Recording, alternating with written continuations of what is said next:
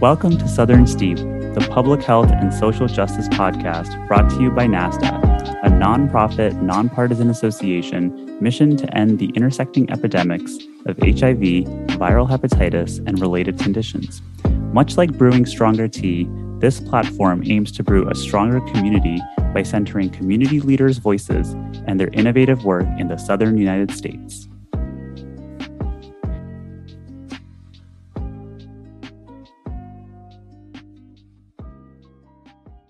Thank you all for joining. I am Torian Baskerville, and I would like to welcome you all to Southern Steep Podcast. For this special episode, I am super excited for what we're going to be presenting to you all today. This is a special episode for a couple of reasons. So one, I have not hosted an episode since season one. I guess I actually missed doing this this season. Also, it's special because I am currently in Los Angeles at the National African American MSM, or Men Who Have Sex with Men, Leadership Conference on Health Disparities and Social Justice. And this is a conference that's annual, that is organized by NAESM Incorporated, which is a CBO or community-based organization located in Atlanta, Georgia. Later on, I will have the opportunity to talk with the executive director to really discuss more in depth this conference. And right now, though, I have with me some amazing individuals throughout the country who are attending this conference. And I am interested and looking forward to hearing all that they have to say about their experience here at the conference. So first, I want to welcome to the podcast, Malcolm Reed. Hey, Malcolm. Hey, how you doing, Toria? I am doing well. It's good to see you. You know, Malcolm and I go way back, like four flats on a Cadillac, you know, back to my days of living in Atlanta. But Malcolm, just first of all, how are you? I'm good. You're good.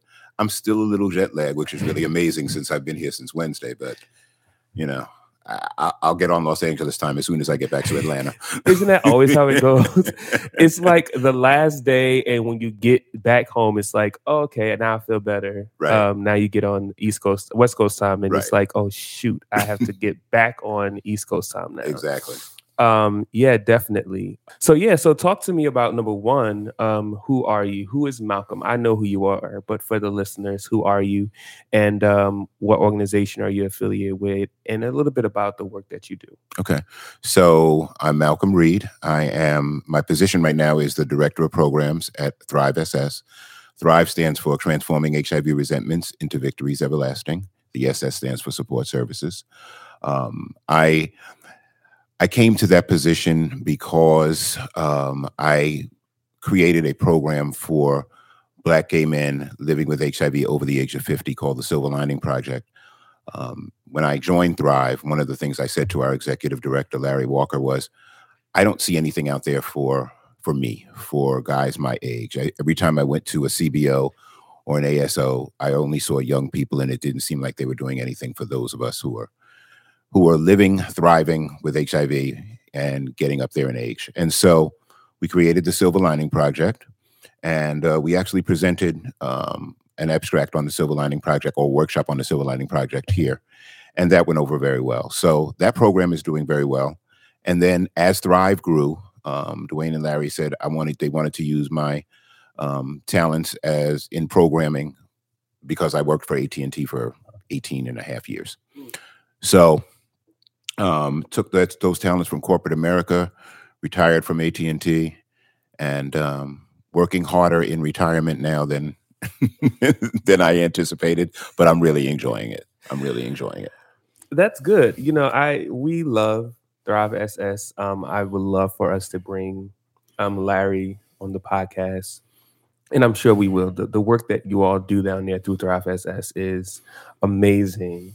And you know, it's always beautiful to see the growth of an organization, when you see where it kind of first started and it was kind of getting its feet under it. And then now it's like running and, you know, and it's just such a beautiful thing. And I mean, the fact that it is a Black-led organization, a Black queer-led organization, exactly, a Black queer-led organization where many who are people living with HIV and have that experience, that lived experience, is really, really powerful. And I just love, I love y'all, and you know that I love y'all. Yeah. But can you talk to us a little bit about the Silver Lining Project and a little bit more about? You told us about where your priority population is, but really about what's the work involved with Silver Lining? So the work, when I decided that I wanted to do something for my peer group, my peer age group, I came from it from privilege. To me, I was privileged because my husband and I have been together for 25 years. We got married in 2015 when it was legal, but we're coming up on 25 years. Nice. And I knew that there were a lot of Black gay men my age who were alone. Yeah. And I have a thing where I say, you know, you're no longer you think you're no longer the cute guy at the end of the bar, right? And so you're living your life in silence, and you may be in care, you may be taking your medication, you may be taking that pill every day, but thriving with HIV is much more than taking a pill. And loneliness and isolation will kill you faster than HIV will. So I wanted to do something to bring guys out, to be able to make sure that guys had some brotherhood, some camaraderie that they could depend on. And so we created the program, and the first thing I did was, you know, I got with some other guys in the Thrive organization, Claude Bowen and Nathan Townsend, and we wrote a curriculum that we now call Silver Skills. And the Silver Skills curriculum starts out with HIV and aging, and we want the guys to talk about and to get experience and understand what is HIV, what is long-term HIV doing to your body. What are the comorbidities? What is long-term use of ARTs doing to your body? Mm-hmm. What is all of that? What is happening with you? And we try to make sure that we center each individual in the class, because how you feel about long-term HIV is not the same way I might feel about it. Right. And so we talk to them through all of that. We follow that up with a webinar called HIV 101, where we do train them. This is exactly all the things that's happening to you. Yeah. The next one is PTSD and trauma, because people think PTSD is military. Yeah.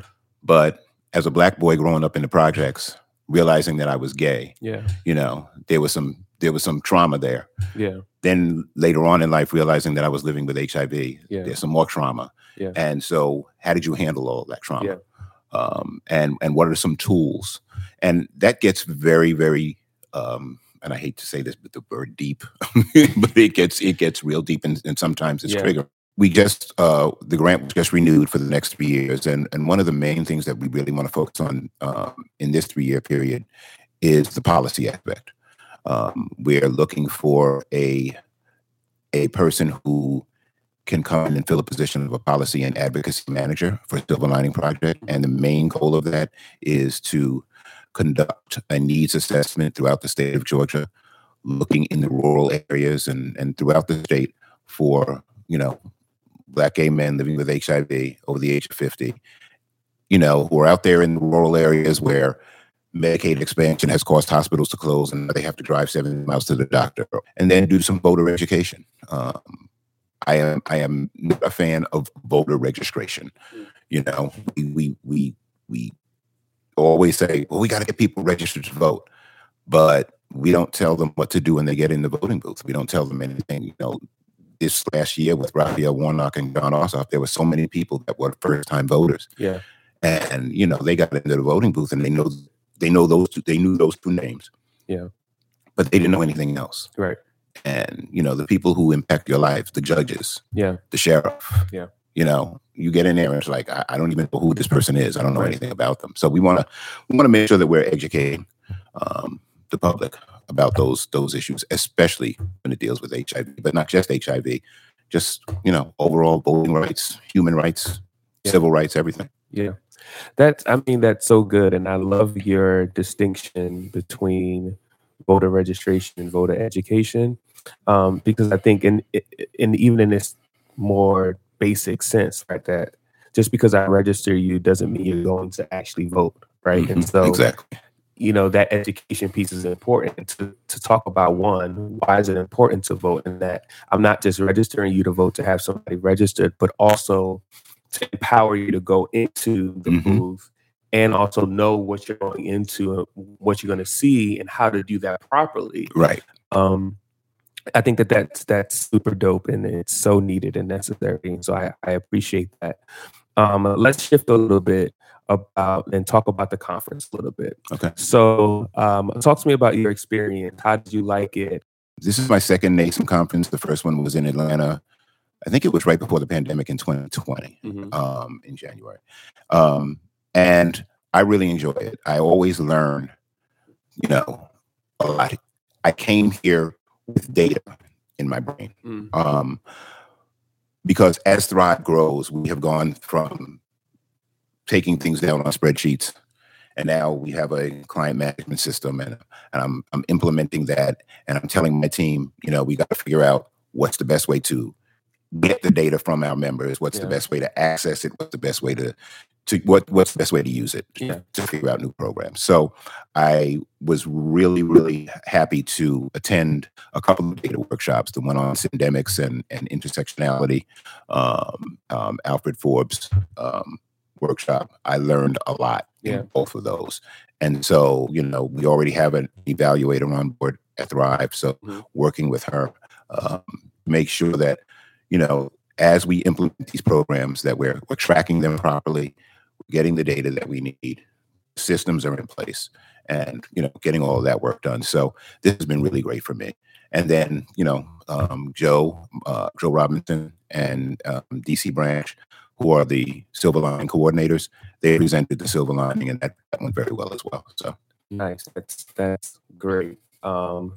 Wonderful. So what would you say is a highlight of yours? What is something during this conference that really stood out to you and that you really like, I'm taking this with me? Shout out to Alvin and Doug, because with everything that has been going on, they had to pivot and then pivot and then repivot because people couldn't show up. All of a sudden travel restrictions were in place at the last minute.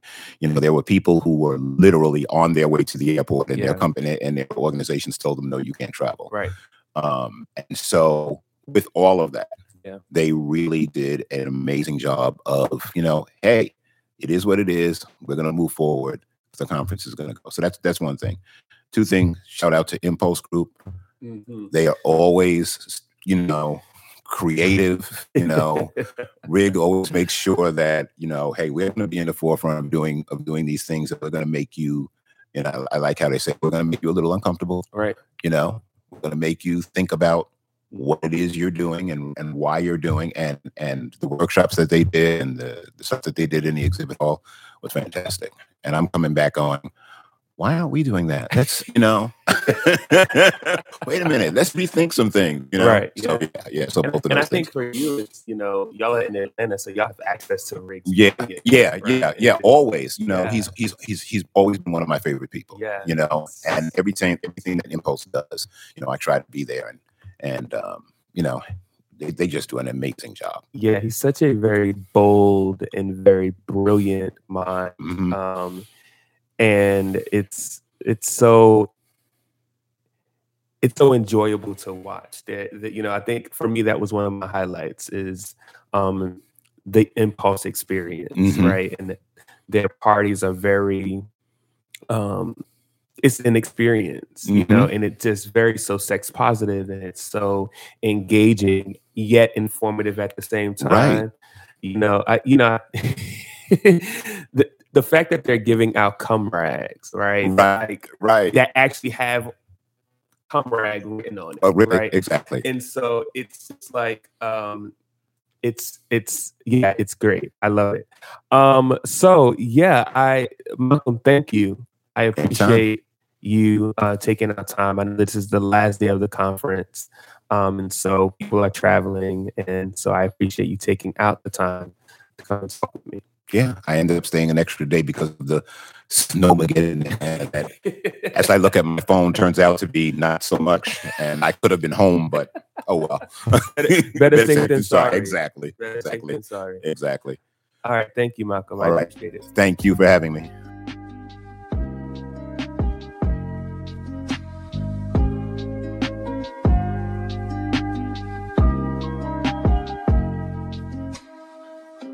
So next, I am excited to introduce the executive director of NAESM, Alvin Kwame. So thank you for taking the time. I know this is very busy as organizing this. And so, thanks for joining me. Sure. Glad to do it. How are you? How are you feeling? It's the last day. How are you? Well, a little tired, of course. It's always a marathon, yes, not a sprint, and so I'm a little bit weary, but I'm happy. Good. And talk to us a little bit about NAESM. What is NAESM, and about the work that you are doing? Sure. So NAESM has been around for over 30 years, and we are a Black gay men's organization. We were founded to the HIV prevention needs of Black, gay, and bisexual men all those years ago. And of course, what we've discovered is that addressing the HIV prevention needs of Black, gay, and bisexual men means addressing a lot more than that. So now we provide housing services and mental health and substance abuse services. We have a drop-in center that provides recreation, but also computer lab and classes and facilities for washing clothes and for taking showers, all of that good stuff. We provide navigation services, health navigation services, and of course we still continue to do prevention, HIV testing, and linkage to care, and STI testing and linkage to care. Yeah, all that good stuff. Yeah, I am an alum of NAESM. Oh, okay. Yeah, excellent. I'm very familiar with the work that you all are doing down there. And I was saying earlier to a couple of the staff there, I was like, I don't envy you all because I understand what it takes, mm-hmm. right, to help run this conference, right?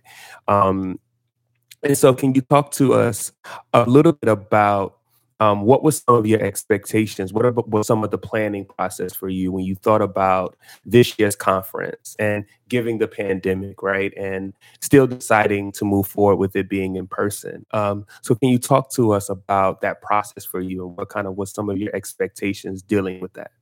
Yeah. So, conferences are always difficult by their nature. Yeah. You're planning for something many times that's not happening where you are.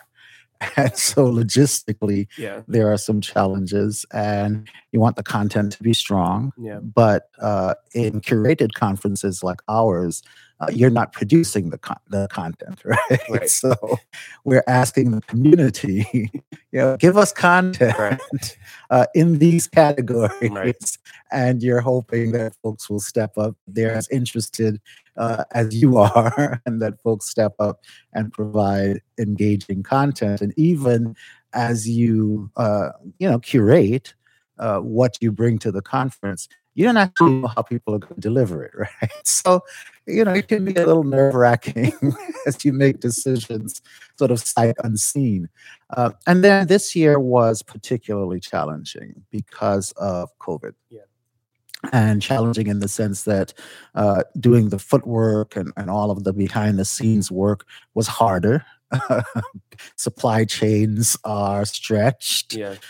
We couldn't go as much as we like to go and look at things. We ourselves were trying to minimize travel as well. So and we didn't know what would happen at the last minute. And of course, lo and behold, Omicron happened at the last minute. So no, it's been a harrowing process. I will say that I'm pleased with. Well, not pleased.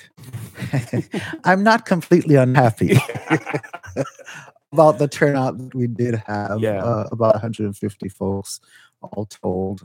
And what I am saddened about is, but I understand, is that almost all of our major supporters, funders and supporters cut their travel at the last minute, literally 2 days before the start of, literally 2 days before the start of the conference. And that created some challenges for us in terms of content as well, because we lost quite a bit of content, and we lost people who actually, their registrations were still with us, but their bodies were not. And so it's been a much smaller conference than I anticipated, but the energy was absolutely here. Yeah. And it felt good for us to come together. And I think that those who couldn't come because the company said no travel, they really missed something special. You know, I agree with you. Again, having organized the conference before and worked it at a place where it was like a lot of people here and a lot of stuff going on and a bunch of stuff, moving parts, and, you know, to see that and then see what happened this year.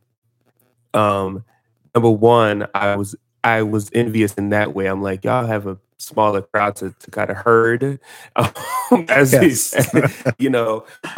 But I think at the same time, the content, not just of the presentations, but also of the energy that you spoke about, right? That it still felt like the NAESM conference, right? It still felt like we came together for a purpose that was just beyond the conference piece, right? But, you know, just being able to come and have a good time and see people that you haven't seen in years, right? And especially having been able to see thanks to COVID, right? And so, you know, I think the spirit of NAESM that often resides in this space was definitely present this year, despite it, you know, small but yet mighty, right? Yes. And so, yeah. And I would say it's not really the spirit of NAESM. It's the spirit of us, Black, gay, and bisexual men. And so, you know, it's there's this thing called a twiddlebug party. Do you know what that is? I do not. So I don't know if it's Sesame Street, or I think it's Sesame Street. It could be The Electric Company, one of those childhood shows. And twiddlebugs are these creatures that kind of like walk along and they go twiddle, twiddlebug, twiddle, twiddlebug, twiddle, twiddlebug. Well, whenever three or more twiddlebugs come together, it becomes a twiddlebug party and jelly beans rain from the sky. Well, Black, gay, and bisexual men are kind of like twiddlebugs, right? If you get a certain mass of us together, jelly beans are going to spiritually and emotionally rain from the sky. And so, yes, the fact that we can convene us makes it an absolutely special conference every single year. I agree. I love these spaces. And so let's also talk about one of the programming that is traditionally a part of NAESM, but it hasn't been for quite some time. And I believe it's kind of just regenerating itself and coming back, the CRIB Fellowship. Yes. Want to talk to us a little bit about the history of the CRIB Fellowship and why you felt it important to kind of begin to restart that? Yeah, I will talk as an outsider because I wasn't around at its beginnings, and I've only been with NAESM for 3 years now, and this is my first CRIB Fellowship. And in fact, I think the last class was in 2017, I believe. And so they would have graduated in 2018. But from the outside, I've always admired the CRIB Fellowship. Yeah. It is a fellowship designed to bring together young Black, gay, and bisexual men under the age of 30 to engage in a year of learning together and bonding together.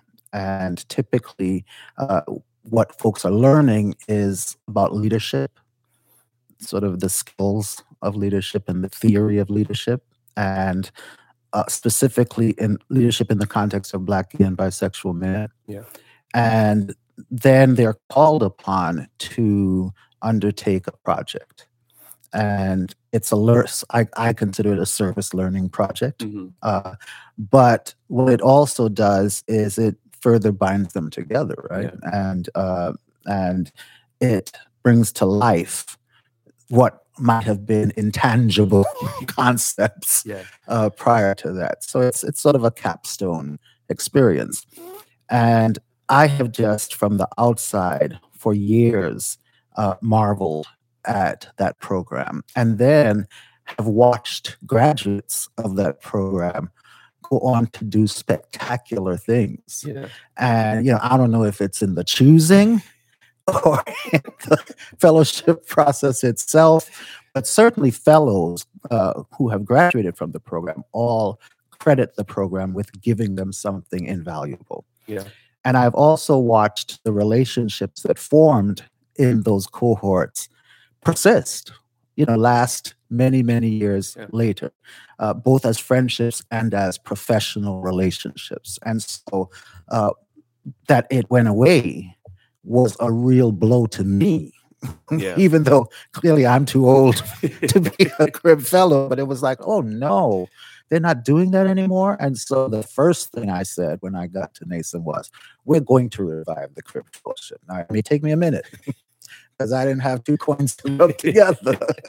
but I think it's very important, that program. And so I'm excited, delighted that our first cohort of the new CRIB Fellowship is beginning this year. Yeah, you know, I had the opportunity to, and how many individuals are participating in this fellowship this year? Yes, an astounding 13. we were shooting for 10, which is extremely ambitious in itself. Right. And we got such strong applications that we just could not go below 13. Yeah. You know, I had the opportunity to have some conversations with a couple of the fellows. And something that struck me that was consistent through the individuals that I did speak with was a lot of them had passion, right? And they really, really had this zeal for wanting to do this work, right? In a very different way than they may have seen it being done before or have experienced it being done. Yes. Right. And so, you know, I got a little bit of pride, although I'm not an alum of the CRIB Fellowship. A lot of my good friends are. And so to see kind of that, and to your point, right, that like some of the alum of the past have gone on to do some really, really great things. Yes. Right. And so it warmed my heart to know that the group of young men that was pulled together, that I happened to be able to interact with, you know, came across to me like they have that potential to continue that on, right? That the alum from the fellowship will go on and continue to do some really amazing things in this work. I expect that. Yes. Yeah. And so, you know, now let's shift a little bit. So, what would you say? And I know it could be tough, right? Because as the ED, your brain really isn't always on enjoying the conference, right? It's more of like, okay, I have to, you know, shake hands. I have to see people. I have to socialize. I have to burn, you know, put out fires. I have to make sure everything runs out smooth. But talk to us about what was a highlight of yours? What was something that made you feel good and made you like, oh, okay, this is good? That's a great question. There are so many. Well, 3 or 4 of them. Do you want one answer or do you want a few answers? You can answer however you like to.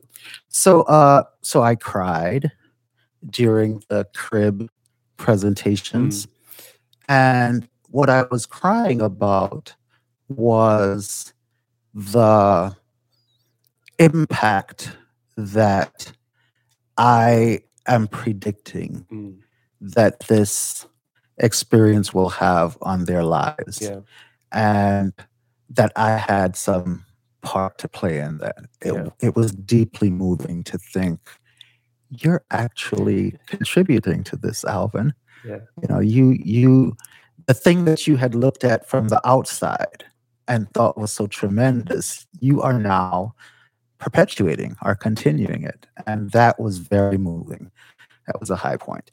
It was a high point for me as well to be able to talk about my vision for, and really my commitment for, the things that NAESM will tackle and to invite others to join with us in tackling those things. And those things are a extravagantly more comprehensive view of HIV prevention that looks at meeting the whole needs of whole people, starting with my folks, Black, gay, and bisexual men. But I don't want it to be limited to us. This needs to be a societal commitment to meeting the whole needs of whole people because they're people. Right. And that's what we ought to do. You know? So there's that. There's preparing pipelines for Black, gay, and bisexual men to be at the front of the economy, whatever that ends up being. I think it will be a green economy. But whatever it is, it will not be the old economy because we really don't even have an old economy anymore, right? All the things we think of traditionally as the American economy is gone, is outsourced to other places. Yeah. So we already have an untraditional economy compared to what I learned as an economics student undergraduate. Yeah. So preparing us and pipelining us. So it's not just preparation. It is... You know, the Jewish community is overrepresented, to their credit, in certain industries. Mm-hmm. I want us to be overrepresented in the new economy, the new industries that come with the new economy. And there's work to be done to make that happen. And then the third thing is, give us an HIV vaccine in a year, period. Okay, there are scientific obstacles, solve them. Right? There were scientific obstacles to COVID-19, including the fact that you hadn't seen it before. You've been looking at this one for 30-something years. You know? And I don't say 40 only because it took a while, perhaps, for you to even pay attention. But once you started paying attention, you've been looking at it. Yeah. Right? Get it done. Yeah. You know, so I appreciate all three of your answers, right? I think... You know, when we talk about how ambitious, right, the latter two are. Yes. Right. And I love that grand, big idea thought process, right? Because I think, you know, oftentimes we can reduce our thought process to something more smaller or obtainable or, you know, palatable to individuals because of what we see around us, right? And I think it's always the big idea, no matter how difficult it may get to, how it may be to get there, but it's the big idea that really fuels us to continue to push forward. Yes. To make the change happen and make that thing happen. To your latter point, it's interesting. I had this conversation with a couple of friends of mine, and I was like, you know, we were talking about HIV and COVID, and I was like, listen, if we were able to come up with a vaccine for COVID within a year, then that means we have the capabilities and the capacity to do that also for everything else. The issue is our prioritization of the things, yes, right? And so to that, to your point, there's going to have to be a reprioritization of HIV in a way that really forces entities to really, really buckle down and say, we need to do this because it is a priority to us, not just nationally, but globally, right? It, I believe that it was the global effect that COVID had that made it such a priority that we need to do this. And I think we have yet to do that in a real, tangible way globally as it relates to HIV. Right, but it's a relatively small ask. Mm. See, that's the thing that gets lost. And there are not just lives at stake. That is what is most important to me. Yeah. And I hope and suspect to you, but it's not what's most important to everyone. Right.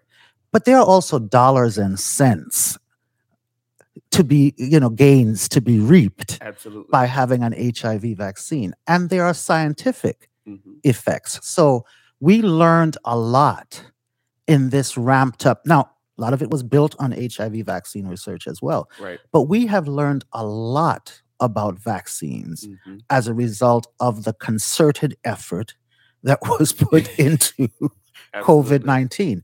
We can learn a lot for the future by addressing HIV. We can save a lot of money. Yes. And oh, by the way, there are lives. That's not the priority, the order of priority that I would give it. But as I talk to you people out there who have the power, just know you can get some science, you can save a lot of money, and oh, by the way, you can save some lives along the way.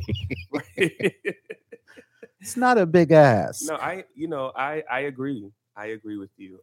And let me just say, and it costs a lot less than even a smidgen of how we defend ourselves. So let's defend ourselves against the virus in addition to defending ourselves against other nations.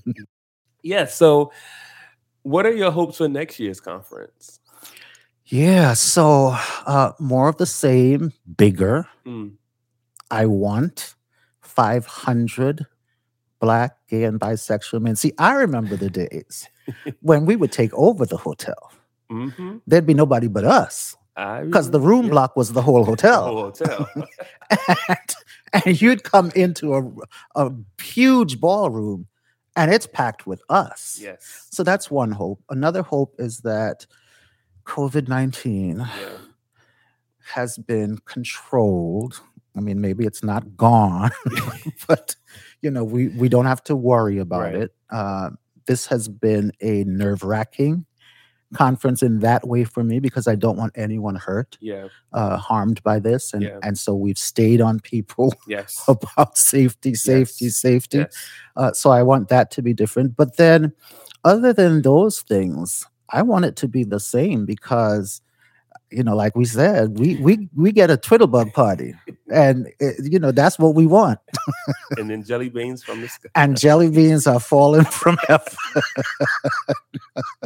It's really something to see as well. If you should YouTube it for Twitterbug parties.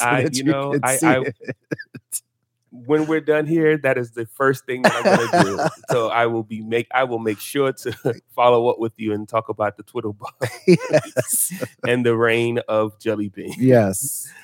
On this podcast, we always ask everyone who shows up 2 questions. The first question is, what do you love about the South? Oh, what do I love about the South? I love there is a beat. There's a particular rhythm beat that the South has, and I was pretty good and grown before I made my first visit to the South. I had to be maybe in my mid to late 30s before I went to the South, and I went to Jacksonville. Don't like Jacksonville. Sorry, Jacksonville. I'm sorry. I'm a little too honest sometimes. But I went to this party or this nightclub or something, and it was the music was different. Yeah. And the way people were dancing was different. Yeah.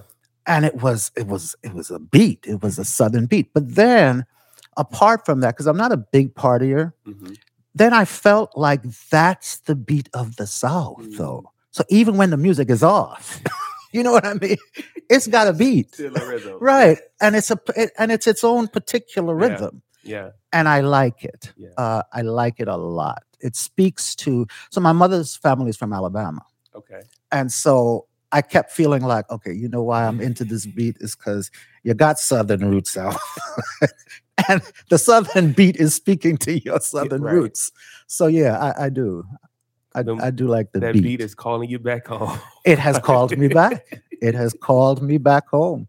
And of course, now I've been to Bessemer, Alabama, which I had never been to before because it's so close. Yeah. So yes. Yeah, good. Okay. And the second question is, what do you hope for the South, right? There's so much that happens in the South. There's a lot of people like to focus on the deficiency of the South, right? Mm-hmm. And the challenges of the South. But, you know, can you speak about what your hope is for the South?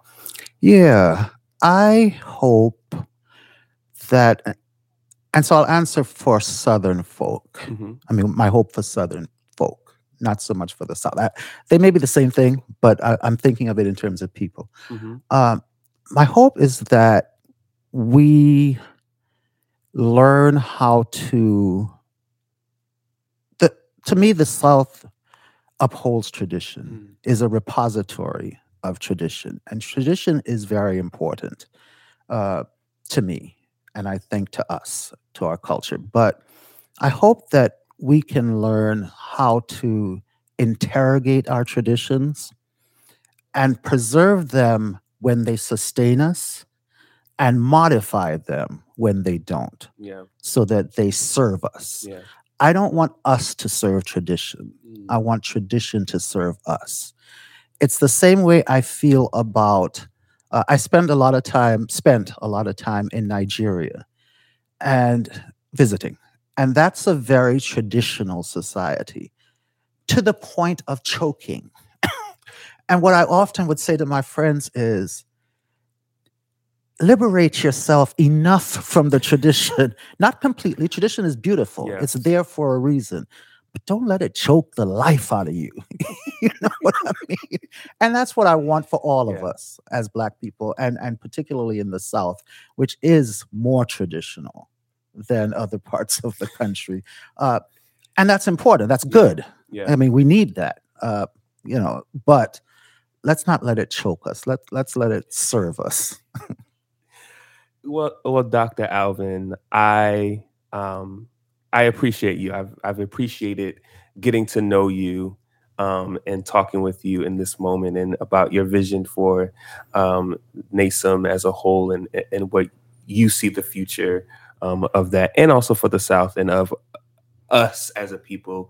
I've definitely enjoyed this. Thank you so very much for taking time out of your such busy schedule. Well, my pleasure, and thank you for this work that you're doing. It's very important, and I want you to know that you are appreciated by me and by others. I appreciate that. I receive that. Yeah, and don't stop, but expand.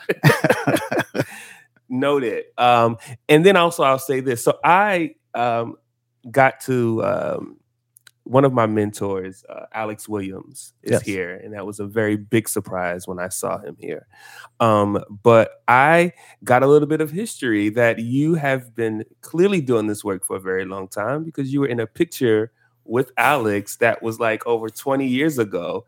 And I was just like, oh, even when you don't, you know, and I've been doing this work since 2011, I started this work. And so even with my 10-year history of this work, we don't always know the history, right? And the giants of this work and of our community that has laid the foundation for guys like myself to exist and to thrive and to help push this along and continue and carry the baton. And so I wanted to take this opportunity, as it just hit me and reminded me of it, that, you know, from my generation, as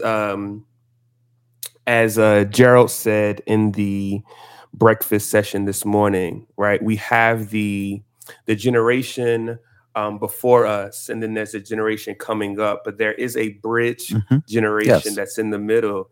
I am one of those individuals who are in the middle, that understand the work and and what it took for the older generation, but also understanding what it can take and what, you know, the younger generation kind of needs to understand, and understanding both. And so as one of those individuals, I want to say that we appreciate you and the giant that you are in this work, in this, you are a part of the shoulders that we stand on that allows us to continue on in this work. And so there will be a day where you will be able to retire from this work and enjoy the fruits of thy labor. Yes, God. Knowing that the work is in safe, good hands. And so pouring those flowers to you as a giant in this community for us. Thank you. Thank you so much.